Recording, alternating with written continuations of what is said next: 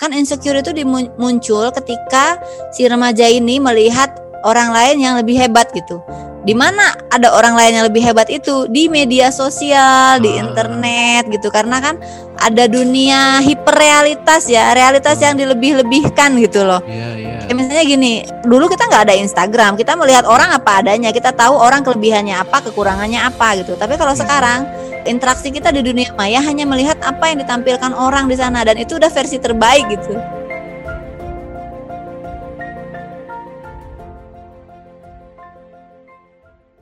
Halo, Assalamualaikum warahmatullahi wabarakatuh. Ketemu lagi dengan saya Wahyu Aji di podcast Setengah Isi. Ini adalah episode kesekian setelah saya membuat podcast beberapa waktu yang lalu dan seperti namanya Setengah Isi, sebenarnya podcast ini saya buat untuk mengisi gelas saya dan mudah-mudahan gelas itu macam-macam ya, mulai dari pikiran, hati atau apa pun. Dan salah satu cara untuk bisa mengisi gelas itu menurut saya adalah dengan berinteraksi dengan banyak orang baik itu orang-orang yang lama kita kenal maupun orang-orang yang baru kita kenal. Kali ini saya bersama dengan teman lama yang saya kenal yaitu Ira Mirawati. Hai Ira. Halo, Assalamualaikum. Waalaikumsalam warahmatullahi wabarakatuh. Jadi ini ceritanya kita pakai rekaman tapi rekamannya tadi ngeblank. saya lupa untuk ngerekam karena ini saking asiknya ngobrol sama Ira.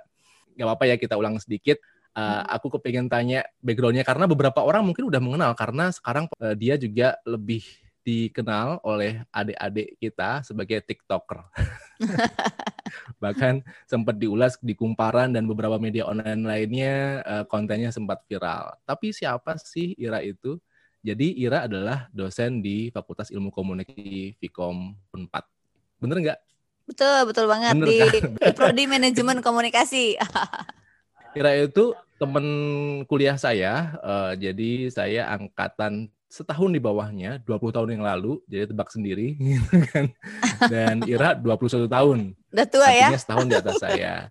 20 tahun itu kita masuk kuliah usia 18 mungkin 18 19 gitu ya. Iya Dan betul. Sekarang itu 20 tahun yang lalu gitu. Mm -mm. Jadi silahkan ditebak usia kami berapa sekarang. Aduh. Nah, Ira dulu S1, S2, S3 katanya mm -hmm. di Vkom ya? Mm -mm, betul di Vkom semuanya tiga-tiganya ya di situ-situ aja.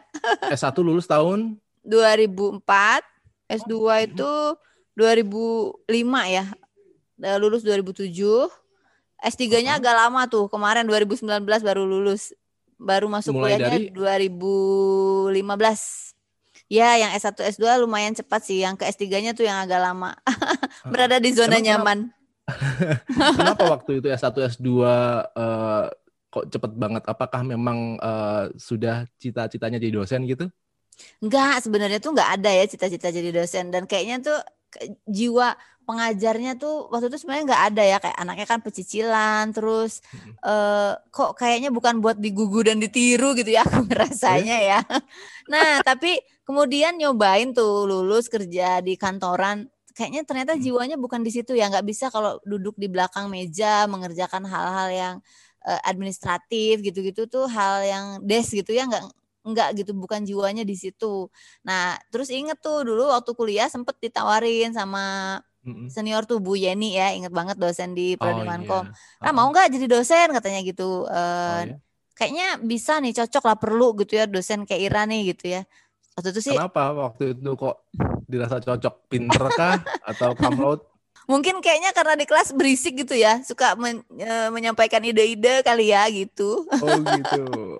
Mm-mm, terus mungkin juga sih uh, dosen-dosen tuh mikirnya uh, karena sambil kuliah juga sambil kerja, jadi ada pengalaman hmm. juga di dunia kerja hmm. gitu kan. Jadi uh, udah kan udah punya pengalaman tuh, ya udah katanya bisa dipakai juga buat ngajar. Nah waktu itu akhirnya hmm. kepikiran wah iya pernah ditawarin balik lagi ah ke kampus ditanya bu masih berlaku nggak tawarannya gitu ya masih katanya gitu oh jadi kembali ke kampus kerjanya itu setelah lulus atau sebelum lulus jadi sebelum lulus tuh kerja uh, kerja tuh bukan sebenarnya sih tadinya bukan bener bukan karena memang ingin mencari pengalaman tapi mencari uang karena adik aku kuliah kan kita tuh berasal dari keluarga yang sangat sederhana lah ya. Jadi uh, untuk kebutuhan keuangan untuk dua orang kuliah, adik kakak tuh agak lumayan berat buat orang tua. Jadi aku memutuskan uh. bekerja supaya adik aku juga bisa kuliah waktu itu. Gitu. Oh, gitu. Kerja hmm. di mana dulu? Kira di MQ Communication di Oh, itu sebelum lulus. Sebelum lulus semester Oh. lima akhir deh gitu kalau nggak salah. Berapa lama di sana? Setahun, setahun Ah. pas kalau nggak salah eh, aku kerja memutuskan resign karena skripsi harus diselesaikan. Jadi aku berpikir, aduh lulus dulu nih kayaknya. Kalau keenakan kerja nanti takutnya nggak diurus gitu ya, kuliah ya ditinggalkan. MK Communication itu perusahaan yang ada di grup MK Manajemen Kolbu ya, eh, Yep. di lingkungan Darut Tauhid di Bandung yang diasuh oleh AA Game. Ya. Gitu. Waktu Mm-mm. 2004 2005 itu memang sangat puncak-puncaknya MK Mm-mm. eh, bisnisnya merambah apa pun, media, properti juga ya kuliner karena untuk mensupport dakwah AA Game waktu itu yang memang sangat populer Iya, tahun-tahun betul. tersebut gitu kan. Mm-mm. Dan saya juga pernah mencicipi sih sedikit di MK dulu. Oke. Sempet nyicipin juga jadi santri Sabtu Minggu sampai dapat istri ya udah selesai. ketemu jodoh ya. Eh, habis itu habis keluar lanjutin kuliah eh, setelah lulus langsung ngajar lagi atau eh, ngajar langsung atau kerja di tempat lain lagi.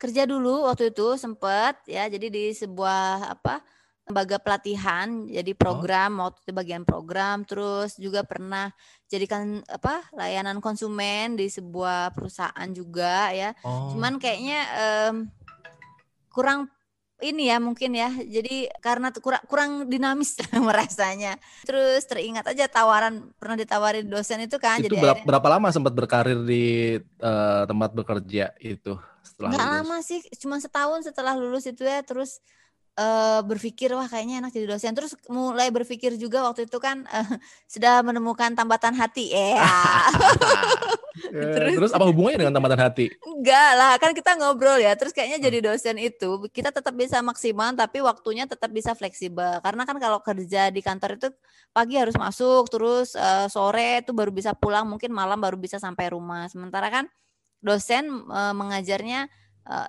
tidak terlalu penuh harus di kampus, berbagai pekerjaan bisa dibawa pulang gitu. Jadi Hmm, jadi eh, eh, memutuskan untuk jadi dosen itu setelah menikah atau sebelum? sebelum mau- sebelum Oh, Sebelum, sebelum. Ya masih menggambar masa depan gitu ya. Iya, betul. Merencanakan bersama lah ya. Terus tapi berapa tahun sebelum menikah jadi dosen itu? Eh, nggak lama sih sebenarnya waktu itu jaba, apa dosennya juga belum jadi dosen tetap ya waktu Hmm. menikah itu Mm-mm. eh baru sekitar setahun lah jadi dosen. Tahun Kemudian, mm-mm. tahun berapa? tahun dua menikah itu tahun 2006, mulai 2006. ngajar itu kan akhir 2004 awal 2005 gitu. Oh, oh gitu Mm. 2004. Berarti 2004 udah mulai ngajar ya. Akhirnya akhir mau masuk Akhir. ke 2005 lah itu waktu itu. Ah, Mm-mm. berarti sekarang udah 2004 eh 16 tahun. Ah, ah, tapi kalau jadi PNS-nya 2008. Lama loh dari Lumayan lah, 2008 12 tahun jadi dosen kan? Iya, udah tua kan? 12 tahun. Eh, barangkali karena ini suara silahkan membayangkan apa Ira ini adalah dosen. Bu Ira ini dosen seperti apa gitu ya. Kalau suaranya seperti ini coba merem deh gitu kan. Suaranya seperti ini. Mungkin ibu-ibu yang kayak gimana gitu ya. Eh, Ibu-ibu banget lah, ibu-ibu cerewet tuh. nah, tapi ternyata dia sekarang main TikTok dan Mm-mm. kalau saya lihat eh, main TikToknya gara-gara eh, pas waktu-waktu pandemi ini ya. Iya betul, bulan Juli pertama main TikTok itu, Juli 2020. Saya pun juga pertamanya ngelihatnya ketika memang dari akun Instagram lain gitu kan, bukan Mm-mm. akunnya Ira. Wih, kok ini kayak kenal nih temen nih gitu kan. Dan ketika aku cek eh, TikTok memang gokil sih isinya ya. Dan terus terang aku udah nggak buka TikTok itu ada kali eh, enam bulan gitu ya. Mm-mm. Anakku yang yang sering buka TikTok gitu. Ya kan sekarang anak-anak main TikTok semua ya, 10 tahun gitu liatin TikTok gitu kan. Kalau kumpul sama saudara-saudaranya mereka joget-joget gitu. Aku merasa itu nggak penting. sama dulu aku ngerasanya gitu. Apaan tuh? Ternyata walaupun aku tahu juga karena memang bekerja di sektor uh, kaitan dengan sosial media, aku lihat Hmm. beberapa lembaga bahkan lembaga serius kayak PBB WHO itu udah pakai TikTok juga untuk mereka disseminate informasi gitu ya. Mm-mm. Tapi tetap aja itu nggak menarik minatku gitu kan. Sampai barusan pas waktu mau ngobrol-ngobrol, aku coba buka-buka nih. Pertamanya akunnya Ira, terus yang lebih seru lagi adalah buka komen-komennya gitu kan. Nah, dari komen-komen itu aku menemukan beberapa orang yang komen terus direspon sama Ira, terus aku ngeklik tuh dan ternyata mereka asik-asik ya. Ada yang jago matematika bikin konten gitu kan. Ada yang macam-macam lah. Jadi uh, kenapa sih kok langsung masuk TikTok? Apakah sudah merencanakan sebelumnya atau accident? nggak sengaja bener tadi ya kalaupun nggak accident tapi memang nggak sengaja tuh jadi kan aku punya layanan konsultasi buat remaja ya sobatmu.com nah oh, itu iya, biasanya ya, kita tuh uh, ini layanan curhat. Jadi uh, remaja tuh yang punya masalah apa pun, kalau mereka nggak punya tempat untuk curhat, silahkan curhat ke kita gitu ya. Mungkin kita nggak bisa ngasih solusi atau bahkan kita kan bukan pengobatan ya, kita bukan psikolog, bukan psikiater, tapi uh, kalau kalian mau cerita hanya sekadar melepaskan beban itu, ayo kita dengerin gitu ya. Nah, itu biasanya kita kampanye tuh ke sekolah-sekolah, ke kampus-kampus ya kan karena remaja tuh uh, juga harus di encourage, didorong buat cerita gitu ya. Jadi uh, tidak memendamnya sendiri yang berujung pada ada suicide ideation gitu ya. Nah, kita tuh oh. menghindari itu. Nah, kan selama pandemi ini nggak nggak bisa tuh ya kita kampanyenya gimana di di IG juga kita nggak terlalu maksimal ya bisa nge-reach-nya gitu. Nah, terus ada mahasiswa tuh bilang katanya, "Bu, kan ini sasaran ibu tuh remaja kenapa ibu nggak pakai TikTok aja? Ya kali TikTok mana aku bisa nah apa Joget. Gak mungkin dong aku joget-joget. Terus kata mahasiswanya lah siapa yang nyuruh ibu joget? katanya gitu ya. Hmm. nah terus dia ngasih tuh beberapa contoh waktu itu ternyata banyak banget tuh yang dokter ya. Hmm. ada dokter terus ada juga dosen tuh sebenarnya aku tuh bukan yang pertama jadi se, uh, udah ada dosen la lain uh, yang apa juga main TikTok gitu meskipun nggak banyak ya ini bu ada loh katanya gitu. Nah terus ya uh, dia contohin kan nah, aku oh bisa ya ternyata gitu ya. Terus ada tuh yang edukasi yang tadi ya ngajarin matematik ngajarin bahasa Inggris uh -uh. gitu. Banyak bu yang edukasi. Terus dikasih juga akun-akun yang nge-support masalah remaja gitu. Oh dari situ terus baru tuh uh, kayaknya boleh lah nih ya dijajaki. Aku download lah TikTok ya kayaknya tiga hari tiga malam tuh belajar gitu oh gini caranya bikin video oke okay. diklik tuh oh ini menunya untuk bikin teks oh ini gitu jadi belajar itu baru saat itu gitu Hmm. Uh, Tapi waktu itu udah kebayang kontennya akan uh, konten kalau aku lihat kan ini kayak dosen pembimbing online, eh, dosen pembimbing virtual. Enggak. Nah, tadinya tuh kontennya yang direncanakan ya tadi seperti rencana aku tuh adalah mengupas permasalahan remaja lah, mulai dari pertemanan, percintaan, anxiety ya, yang akan dibahas tuh eh, permasalahan-permasalahan justru di luar akademik yang tadinya pengen dibahas. Nah, pertama bikin konten tuh tentang pertemanan kalau nggak salah. Terus yang kedua tuh bikin tentang tipe-tipe mahasiswa karena aku sebenarnya mau ngasih uh, apa ke oh, tahu gitu ke mahasiswa kalau kalian tuh boleh jadi tipe yang mana pun mau rapat tiap hari kayak mau pulang ke rumah. Asal kalian tahu bertanggung jawab pada pilihannya itu karena nggak ada yang salah gitu dengan tipe-tipe itu. Kalian mau nongkrong juga tiap pulang kuliah ya nggak masalah gitu kan tapi nongkrongnya yang seperti apa gitu ya. Jadi jadi uh, pengennya seperti itu. Nah ternyata di yang kedua itulah yang kemudian di, banyak direpost di IG bahkan karena kan. apa? Karena ngebodor atau gimana? Iya kayaknya gitu deh. Oh, jadi konten pertama itu uh, apa serius? Kalau konten Agak pertama serius. Serius. Jadi kayak aku kontennya gini, uh, kalau kalian apa misalnya nggak diajakin sama temen, kenapa gitu ya penyebabnya gitu loh. Nah yang kedua tuh aku agak kasih nge, uh, ada bercandanya dikit lah gitu ya. Nah itu kayaknya yang lumayan banyak terus mulai tuh komen-komen uh, terus mereka juga nge kayaknya aku dosen nah mulai tuh ada pertanyaan pertanyaan-pertanyaan tentang skripsi, tentang kuliah. Nah, terus selanjutnya kayak aku ngejawabin aja sebenarnya pertanyaan-pertanyaan mereka itu gitu. Karena hmm. pertanyaannya banyaknya skripsi ya, akhirnya isinya skripsi semua gitu. Karena mereka tuh insecure uh, ber, pada aku menyimpulkan kemudiannya pada umumnya salah satu mata kuliah yang kurang maksimal diajarkan selama masa pandemi itu adalah mata kuliah metode penelitian. Oh. Hmm, jadi mereka tuh nggak paham harus nyari judul seperti apa, dosennya nggak bisa dikontak hmm. ya, hanya di jadi banyak banget yang bu kita tuh disuruh bikin proposal, udah aja nggak dikasih tahu gitu ya harus seperti apa membuat judul latar belakang hmm. tuh harus seperti apa hmm. gitu. Jadi nah mungkin banyak kegalauan tuh di situ dan karena mereka mereka mereka reka gitu menduga-duga hanya membayangkan aja nggak tahu dunia realnya tuh sebenarnya tidak semenakutkan itu gitu jadi hmm. Hmm karena ketakutan yang berlebihan itu malah mereka nggak maju-maju akhirnya gitu. Hmm. Nah itu yang kemudian mungkin mungkin ya aku akhirnya uh, membuka beberapa hal yang perlu diketahui oleh mahasiswa tentang sebenarnya dalam hal skripsi dan sidang itu gimana sih realnya gitu mereka supaya punya gambaran gitu. Aku nonton tuh yang simulasi sidang, aduh. itu kok bisa sih? Nanti pendengar barangkali bisa lihat uh, TikToknya, akunnya apa namanya? Uh, Ira, Bu Ira Mira.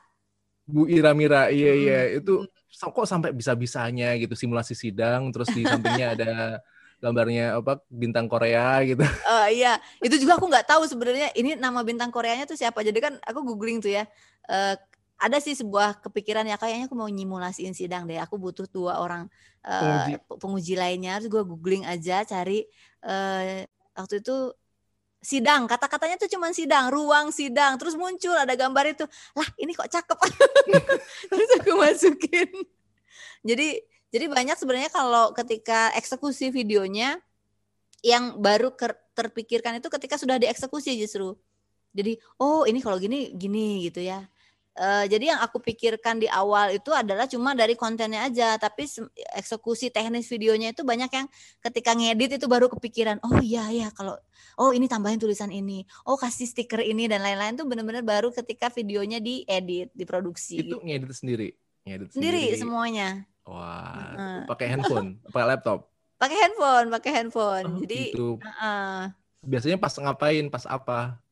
Aku tuh biasanya bikin konten ke di antara jam ngajar Hah? atau ngajar. Mm, oh iya, masih online kan ya? Yeah. Ngajarnya sekarang. Aku pikir masih kelas bikin konten. Misalnya tuh ya jam ngajar tuh biasanya kan jam 8 sampai jam 10, terus nanti ada lagi 15 menit kemudian. Jadi di antara sela-sela itu.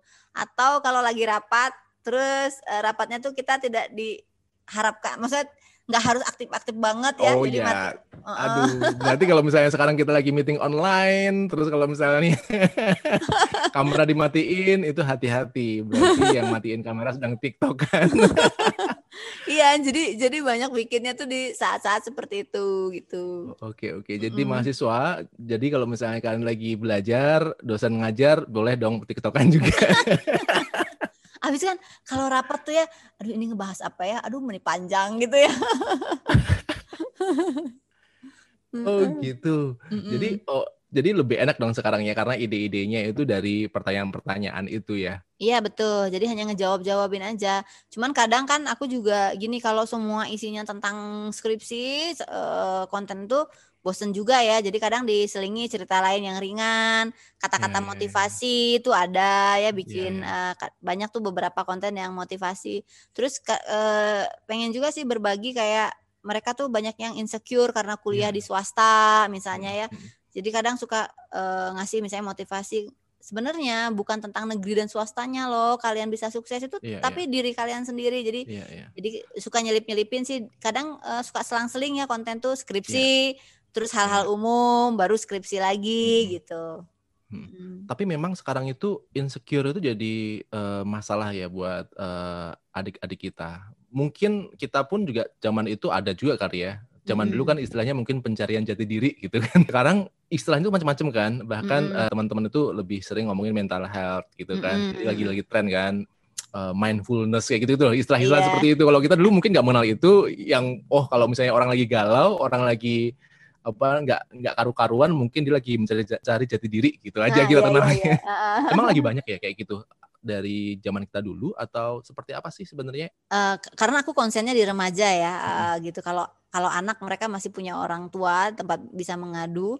Kalau orang dewasa mereka harusnya sudah punya pasangan dan lain-lain. Ini kan remaja yang nggak tahu harus ke mana gitu ya.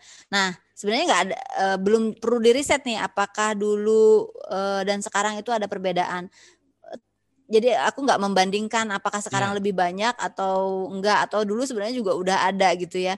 Cuman memang mungkin sekarang tidak bisa dibungkiri orang uh, kan insecure itu muncul ketika si remaja ini melihat orang lain yang lebih hebat gitu. Di hmm. mana ada orang lain yang lebih hebat itu di media sosial, di ah. internet gitu. Karena kan ada dunia hiperrealitas ya, realitas hmm. yang dilebih-lebihkan gitu loh. Iya, yeah, iya. Yeah. misalnya gini, eh uh, apa kita dulu kita nggak ada Instagram, kita melihat hmm. orang apa adanya, kita tahu orang kelebihannya apa, kekurangannya apa gitu. Tapi kalau hmm. sekarang uh, interaksi kita di dunia maya hanya melihat apa yang ditampilkan orang di sana dan itu udah versi terbaik gitu. Iya iya. Udah uh, saya iya. Udah saya aja misalnya uh, pakai filter kan biar kelihatan cantik. Saya aja misalnya kan kalau posting di IG dari satu foto itu mungkin ada lima yang lain yang disisihkan dan saya yeah, ambil yeah. yang versi terbaik dari diri yeah. saya gitu kan. Yeah, yeah. Nah, uh, yang yang kita lihat kan itu orang dalam versi terbaiknya. Mm-hmm. Uh, sementara kita kok rasanya nggak sebaik itu. Orang lain kok bahagia terus ya, jalan-jalan ke mana-mana yeah. gitu. Orang yeah. zaman dulu juga jalan-jalan gitu ya, tapi kan nggak ada yang diposting yeah. ya. kalau sekarang kan mm-hmm. orang jalan-jalan. Foto kalau dulu. Mm-mm. Kalau dulu di album di album, di album foto. foto. di album foto hanya disimpan di rumah gitu kan. Aduh. Di ruang tamu. Di ruang Biar tamu. nah, kalau sekarang terus. di etalase dunia gitu ya. Ah, Jadi iya, kita iya, bisa iya. melihat uh, dengan mudah melihat orang lain jalan-jalan. Sementara kita saat itu lagi di rumah saja gitu kan. Jadi jadi saya rasa kalau sekarang eh saya lagi formal banget. Aku rasa kalau apa-apa, Bu. kalau sekarang tuh uh, orang lebih mudah membandingkan dirinya dengan orang lain dan sayangnya orang lain selalu terlihat lebih baik itu. Ah, jadi hmm. itu yang membuat insecure. Kayak itu hmm, terjadi di remaja aja atau jangan-jangan di usia-usia kita juga terjadi ya? Saya masih remaja.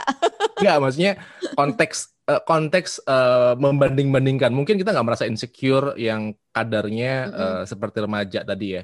Mm -mm. Uh, walaupun mungkin aja ada yang merasa insecure, uh, misalkan membandingkan karir, membandingkan punya apa, uh, ada, membandingkan semuanya. kebahagiaan, ah, gitu kan? Ada nah, loh itu, itu. Itu gimana kalau opini uh, yang post remaja?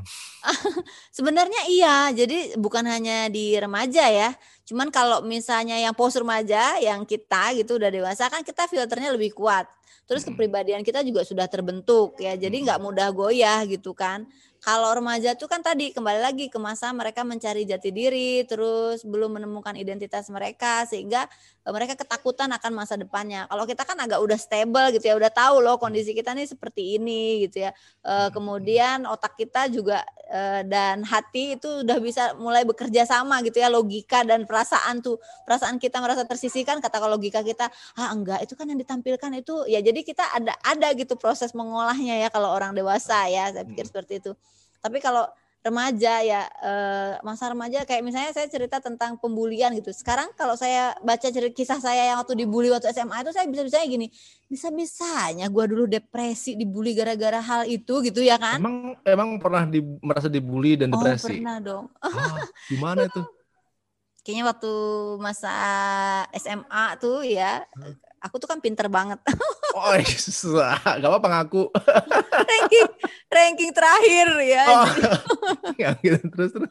Uh, sampai uh, dan yang ngebully itu bukan teman-teman loh, bukan teman-teman, guru sendiri ya maksudnya. Oh ya? Gimana misalnya? Jadi uh, misalnya nih, kan kalau SMA tuh kita uji, ulangan ada ini ya, uh, remed ya, her, her gitu dulu uh, ya, remed diulang. Oh ya, matematika, fisika, kimia, mafia itu pasti tuh nama aku terpampang ya, diulang tuh. HER gitu. Daftar peserta HER, daftar peserta remedial, ada tuh nama aku. Ikutlah aku HER ya. Udah gitu diumumin lagi. Jadi yang kedua kali HER nama aku tetap ada. Biasanya baru lulus itu setelah tiga kali HER gitu. Bayangkan lah ya betapa otak aku itu susah diajak bekerja sama ya. nah, itu tapi itu bukan bulian kan? Belum. belum. Oh, belum. Oh, itu belum. Itu pembukaannya. Pembukaan. Penyebabnya. Nah, penyebabnya. Terus kan kemudian aku inilah ya bersama, aduh aku harus belajar. Aku harus belajar supaya nggak seperti itu. Belajarlah aku tuh ya. Nah, terus ketika belajar berhasil tuh waktu itu nggak remet. Aku dapat 7,5 apa 7,8 ya. Dulu SMA uh, eh, jurusan apa sih? IPS. Oh, IPS. Tapi itu kejadiannya sih kelas 1 kelas 2 ya. Oh iya. Mungkin mirip-mirip kisah kita kayaknya. Oh iya. Anak IPS yang kena kimia, kena fisika gitu ya. Uh, kan. Oke, oke lanjut terus, lanjut. Terus uh, belajar terus nilainya lumayan bagus. Terus gurunya di ruang guru mama uh, pas aku lewat semanggil kan. Terus gurunya nanya gini dong, semua hanya satu pertanyaan. Rah, nih nilainya bagus. Kamu duduk di samping siapa? ya, ya itu nggak apa-apa uh, kan itu bercandaan tapi waktu itu kayak palu iya, godam ya. kan kan kalau sekarang kan kita mikirnya kenapa aku harus depre apa down dengan pertanyaan itu? Tapi waktu itu karena jiwanya ya tadi ya masih remaja kan kita ya waktu itu ya udah nggak uh, benar-benar jadi waktu mau, kalau mau ujian nggak pernah mau belajar ngapain belajar? Guru juga kalau aku bisa dia akan menganggap aku nyontek gitu ya. Jadi mm -hmm. uh, terus juga oh iya dan gurunya itu menjadikan misalnya aku tuh bahan bercandaan di kelas kakak ah. kelas di kelasnya adik kelas itu suka dijadikan kenapa mungkin oh. karena lucu karena apa imut atau karena nyebelin atau apa adalah beberapa hal lain juga ya yang membuat diceritakan gitulah mungkin ya eh, apa ya nggak tahu mungkin lucu ya tadi ya mungkin buat mereka bercanda gitu kan. Nah itu yang kita suka nggak tahu ya. Kita niatnya ke teman kita atau ke orang gitu ya mm-hmm. bercanda. Tapi kan e, namanya jiwa remaja itu nggak bisa seperti itu. Menerima candaan itu belum tentu sama dengan yang kita maksudkan. Nah itu ya. Jadi ya, kalau sekarang sih saya udah dewasa ya. Kenapa aku harus sedih? Harusnya bahagia dijadikan objek bercandaan gitu ya waktu itu ya. Sekarang mikirnya ya. Kalau dulu ya enggak. Ketika jiwanya masih remaja enggak. Itu itu penyebab salah satu uh, rasa insecure, anxiety, nggak percaya diri, benar-benar down gitu ya. Dan saya merasakan bahwa uh, waktu itu bisa bangkit karena juga ada seorang guru baru yang datang terus dia lihat katanya kalau Ira kenapa sih uh, nggak kalau disuruh belajar kayaknya males gitu ya. Nggak semangat. Terus aku, saya cerita ngapain pak belajar? Oh, saya juga hasilnya nggak akan bagus kan gitu-gitu terus. Eh hmm. siapa bilang? katanya. Coba Ira belajar sungguh-sungguh serius gitu ya. Kamu perlu tempat di mana yang enak buat belajar? gitu. Hmm. jadi guru ini bener-bener guru uh, apa guru BP ya Bukan, bukan dia bukan guru BP, guru tata negara. Oh, oh. tata negara ya. Iya, iya, itu aku juga punya guru favorit tata negara juga waktu hmm. itu.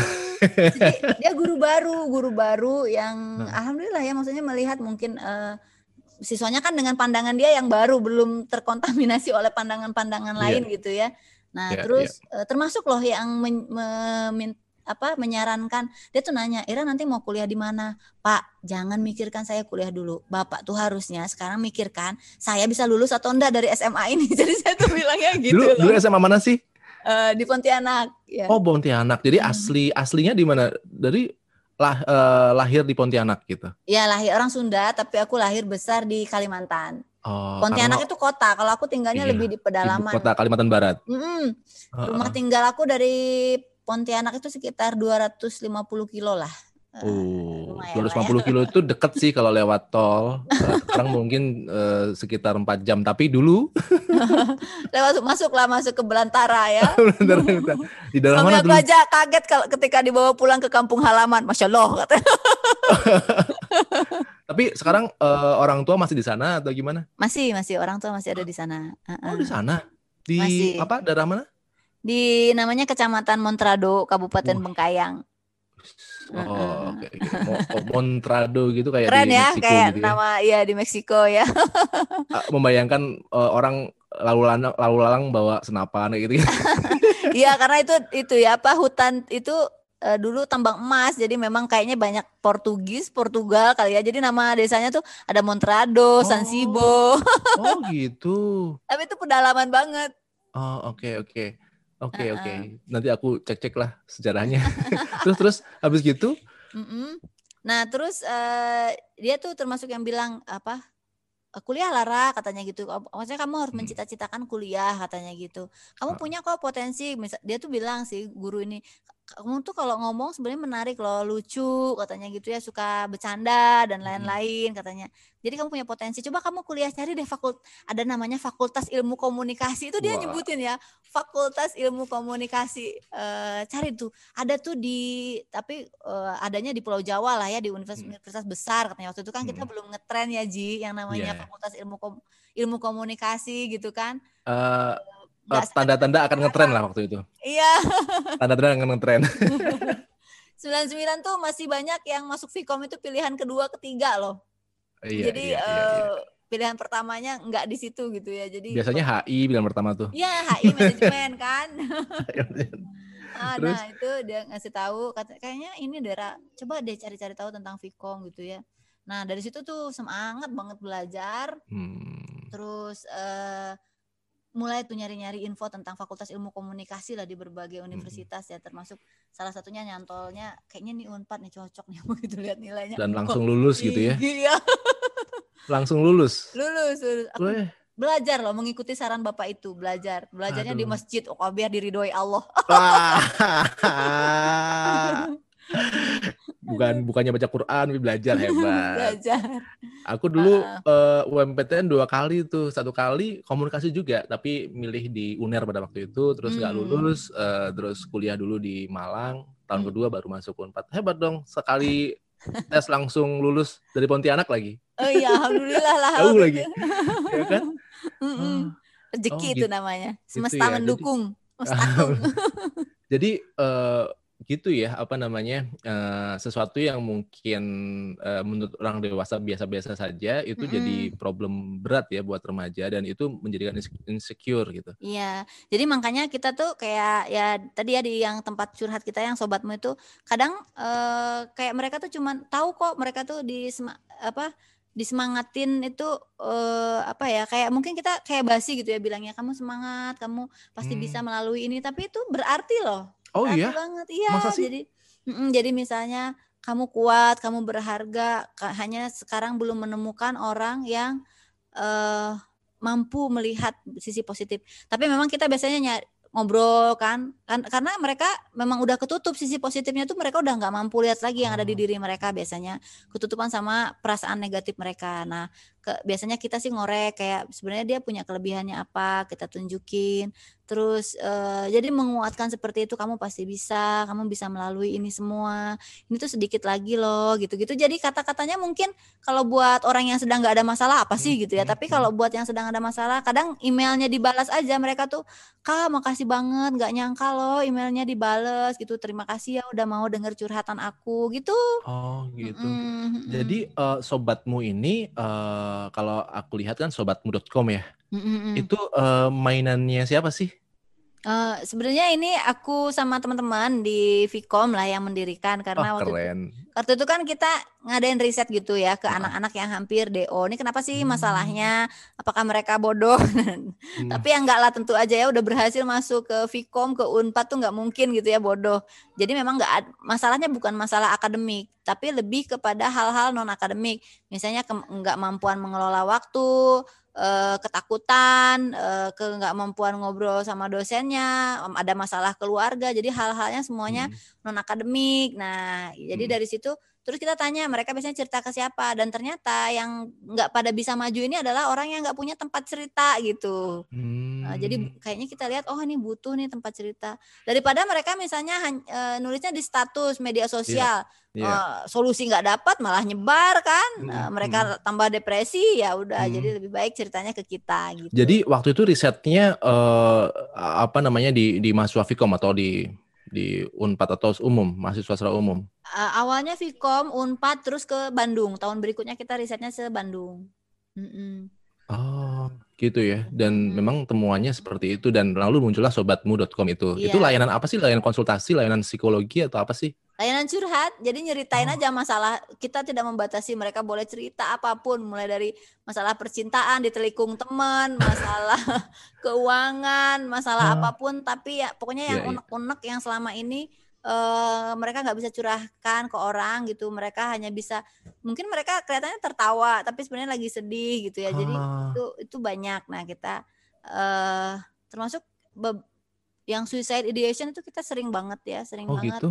Uh, biasanya malam tuh biasanya kalau udah yang mau curhat uh, apa beberapa biasanya kita tanganin sampai ya pak dengan kata-kata beberapa uh, kita juga punya ya senior bukan dari Vkom sih ya dari Fakultas Sastra tuh misalnya. Hmm. Beliau itu memang seniornya di tim bimbingan konseling Unpad. Biasanya uh, saya ngontak ke, ke beliau Bu, Bu Titi namanya. Ini ada yang lumayan berat gitu ya. Uh, boleh nggak dihandle? Nanti dia apa? Ibu biasanya anaknya kok mau nelfon gitu ya nanti mm -hmm. di handle biasanya sama ibunya diterima itu nelfonnya sampai tiga jam empat jam uh, gitu tapi nemenin jadi, anaknya uh, tim apanya tim konsultannya atau mungkin teman curhatnya tadi itu dosen-dosen gitu ya dosen-dosen sama oh. ada senior-senior kalau sekarang karena makin banyak ya oh. nggak ke handle kalau hanya dosen kan sibuk jadi kita oh. juga dibantu oleh mahasiswa yang senior gitu oh gitu jadi mereka kayak curhat ke apa orang tua ke kakak ke mana kakak, gitu ya uh, ke kakak jadi gitu oh. ngobrol sama sama teman sama kakak lah gitu ya Oh gitu. Termasuk Ira juga melayani curhatan itu. Melayani. Masih sempat kan, tuh. Sekarang kan TikTok kan tuh. Sempat. Jadi makanya kan ada mahasiswa tuh yang sekarang ngehandle. Paling biasanya gini, Bu, ini uh, apa? Itu juga kita biasanya uh, kerahasiaan pasti dijamin ya. Uh, yeah. Ini pokoknya syarat kita adalah kalau gabung di sini semua masalah itu tidak ada yang boleh keluar masalahnya. Yeah. Bahkan meskipun namanya disamarkan itu nggak boleh diceritakan ke orang lain gitu. Jadi yeah. prinsip kita adalah ini rahasia.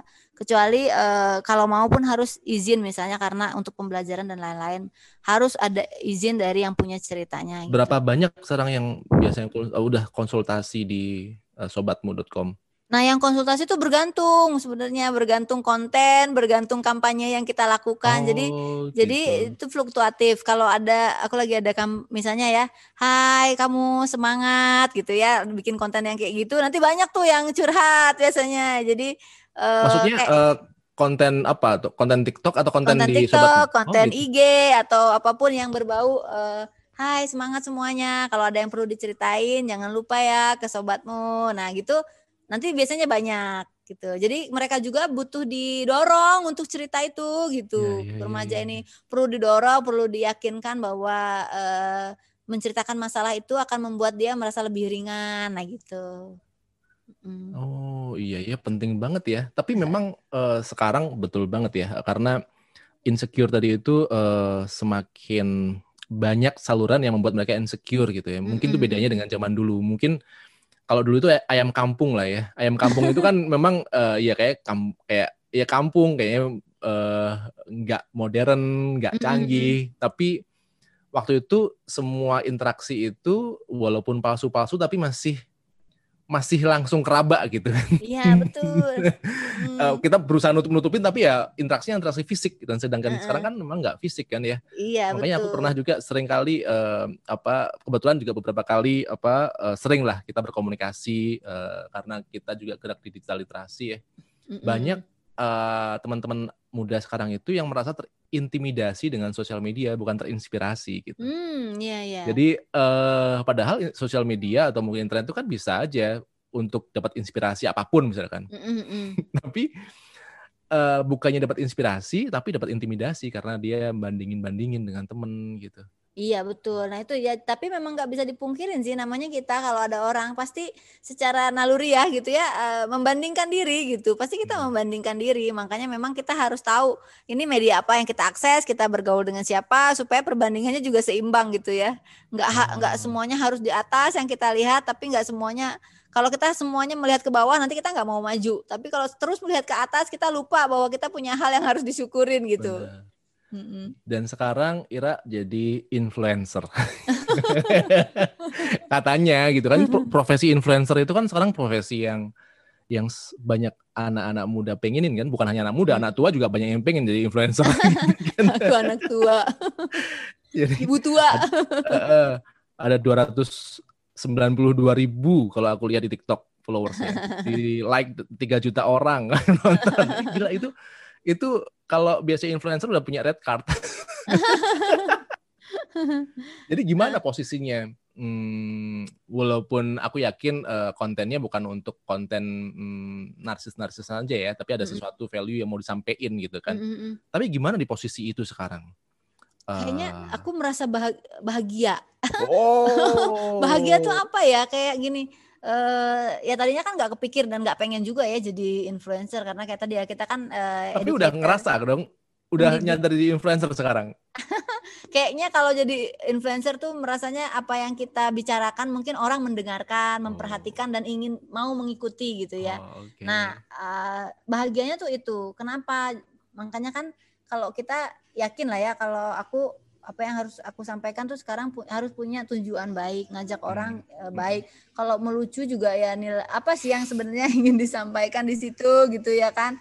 E, enak sih maksudnya ha, jadi lebih mudah gitu kita menyebarkan hal-hal baik. Karena kalau udah jadi e, sebenarnya nggak mungkin kalau dibilang influencer aku juga masih belum percaya diri itu kadang-kadang yang mau ngajakin aku jadi pembicara aja nyebutnya influencer kalau aku Oh mungkin iya, lebih- udah mulai pembicara Hmm. Mirwati influencer gitu. Iya, aku lebih seneng mungkin sekarang disebutnya sebagai video creator ya. Oh. Kalau itu lebih lebih oke ah, video creator tuh udahlah pasti tidak bisa ternafikan lagi memang Mm-mm. video creator gitu ya. Hmm, hmm. Nah, kalau untuk influencer tuh skalanya sebenarnya TikTok juga kalau dengan follower 292 ribu orang itu sebenarnya masih biasa gitu. Karena Oh, yang lain bisa sampai 10 juta. orang.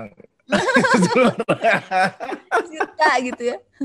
kalau di IG segitu sih banyak banget ya, tapi kalau di TikTok eh, itu sebenarnya oke sudah sang sudah banyak tapi yang lain banyak yang jauh lebih banyak lagi gitu ya. Oh. Nah, jadi tapi ya tadi mungkin enaknya adalah ka- karena kita ingin menyebarkan hal-hal positif enak gitu. Oh, Kalau dulu kan suka minta bantu ke orang gitu ya. Eh tolong dong aku punya info ini, tolong sampaikan ya. Ah. Nah, kan kalau sekarang kan ya bisa nyampein sendiri gitu dan Wah, orang udah punya umat.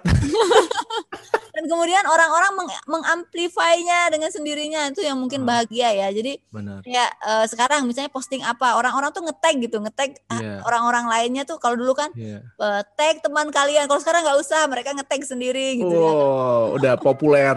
populer. Eh, itulah ya eh, alhamdulillah ya menyenangkannya itu mungkin. Eh, nagih dong ya. Iya, oh pinternya si TikTok itu adalah eh, dia itu kan punya yang tadi namanya FYP itu ya, FYP. Apa Rasa. itu? Aku nggak tahu.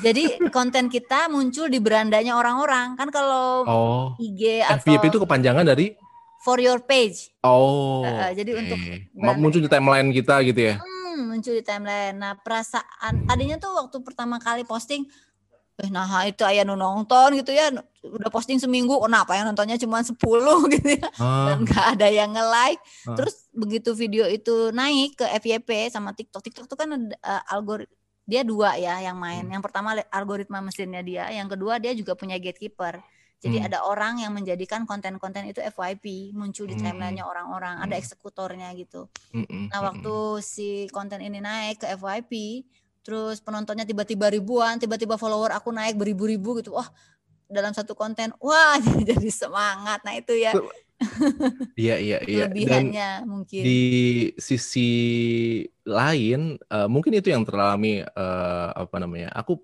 aku sekilas pernah baca itu eh, kayak misalkan jebakan jebakan algoritma gitu, jebakan jebakan rasa ingin diapresiasi gitu kan. Iya, betul. sehingga orang berburu like, berburu uh, viewers, uh, itulah yang uh, sering kali uh, influencer-influencer adik-adik kita um, apa namanya dapat popularitas, tapi Mm-mm. katanya konon uh, jadi kering, katanya sih.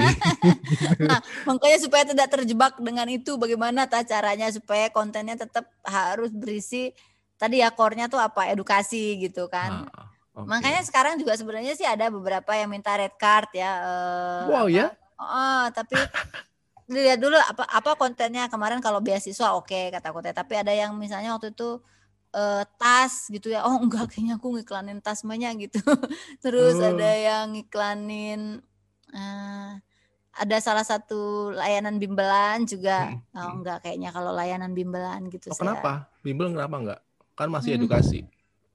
Iya, tapi dia udah komersil ya. Menurut saya Hmm. eh, enggak sih, saya enggak apa ya, em, belum lah ya untuk mengambil yang komersil seperti itu. Kayaknya lebih senang kalau kolaborasi ya orang punya program apa yang mengedukasi, eh, yang eh, dia keuntungannya juga buat bukan buat ekonomi. Ayo kolaborasi Iya. sama aku gitu ya. Karena kan kita sama ya eh, tujuannya adalah untuk mengedukasi orang tapi bukan untuk kepentingan kita secara ekonomi gitu sih Benar, sebenarnya. benar, benar. Jadi pesannya kalau untuk eh, teman-teman yang pengen jadi influencer atau yang sudah jadi influencer, apa nih dari mungkin dari perspektif eh, peneliti juga juga dari perspektif eh, sobatmu yang sering menemukan kondisi insecure. Karena siapa tahu barangkali kita pengen happy-happy aja kan Mm-mm. dengan kehidupan kita eh, bersyukur bahkan gitu kan kadang-kadang menunjukkan doa-doa di sosial media gitu tapi ternyata tapi ternyata ada followers atau orang lain yang melihatnya sebagai sesuatu yang justru membuat mereka insecure karena melihat kita Apa tuh pesannya?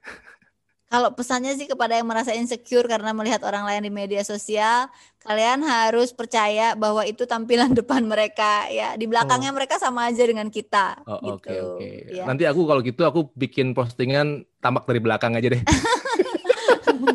Bukan tampak dari depan. Uh, Terus ini juga ngajakin teman-teman ya sebenarnya uh, ya tadi ya media. Memang sih kalau kita kan uh, medium is the message kalau buat kita yes. orang komunikasi ya. Jadi medianya sendiri tuh nggak netral. Tapi ya gimana daripada kita membiak misalnya kan sekarang yang saya alami itu uh, bu, ayo kita pakai ini tapi kan TikTok kayak gini, kayak hmm. gimana maksudnya daripada dia dipergunakan oleh iya. orang-orang untuk hal-hal yang hanya sekedar misalnya menari-nari, berjoget-joget yeah. atau konten-konten head speech atau hmm. hal-hal lain yang hmm. memang tidak mengedukasi.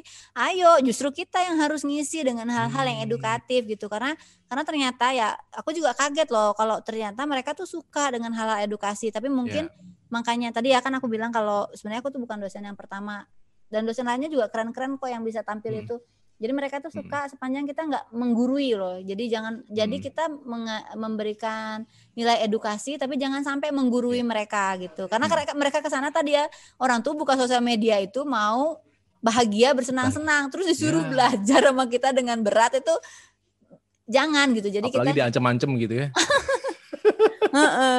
Jadi kita oh. juga kontennya harus punya nilai hiburannya juga ah. buat mereka gitu ya. Dapat dapat poinnya ya. Kayaknya TikTok itu mem mewajibkan deh itu. Harus syaratnya adalah memang ada edukasi dan eh, sorry ada unsur hiburannya juga gitu. Seserius uh apa pun substansinya harus disampaikan uh dengan cara menghibur. Harus punya gaya ya, style dan oh. dan kuncinya itu adalah stylenya itu harus konsisten dari awal sampai akhir. Jadi si algoritma TikToknya juga tahu kita itu hal targetnya siapa halayaknya. Jadi kalau kita berubah-ubah kontennya mereka nggak bisa memetakan konten kita itu nanti kalau FYP itu dikesiapakan gitu.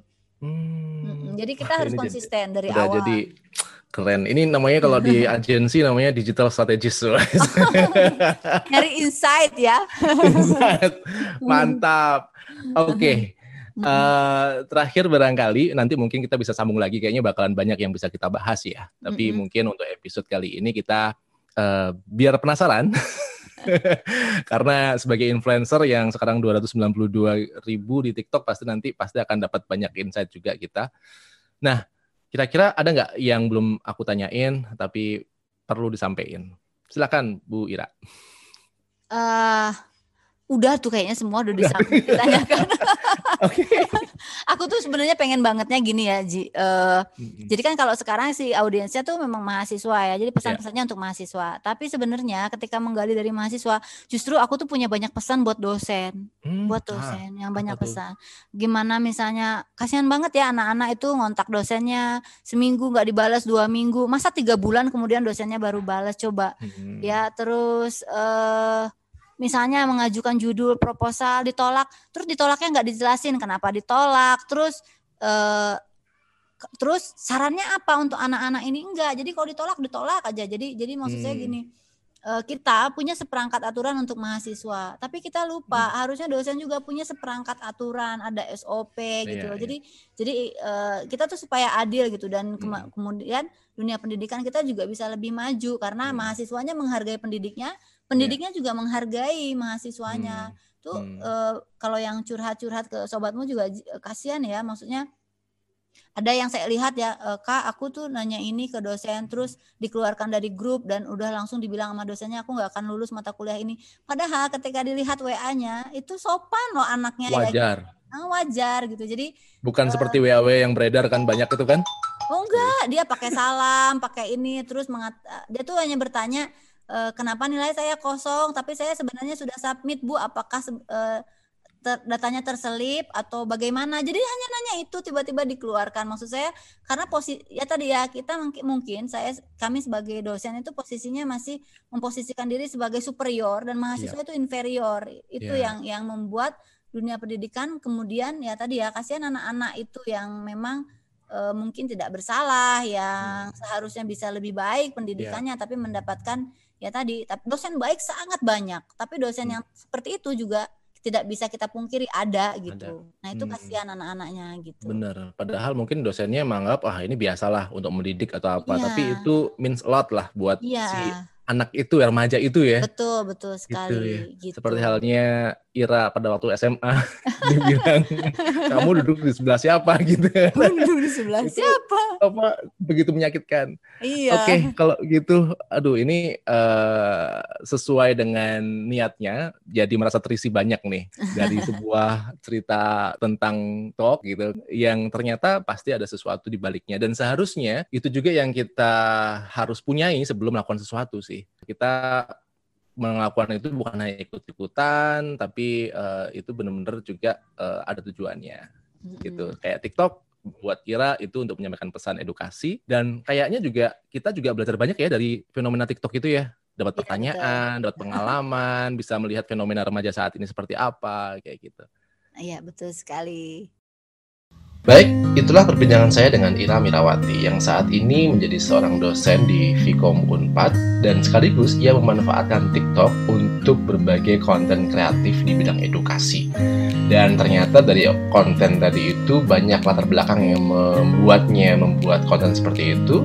Mudah-mudahan bermanfaat buat Anda semuanya dan tentunya saya merasa hari ini saya terisi lebih banyak gelas saya dari perbincangan saya dengan Ira Mirawati. Mudah-mudahan Anda pun merasa demikian.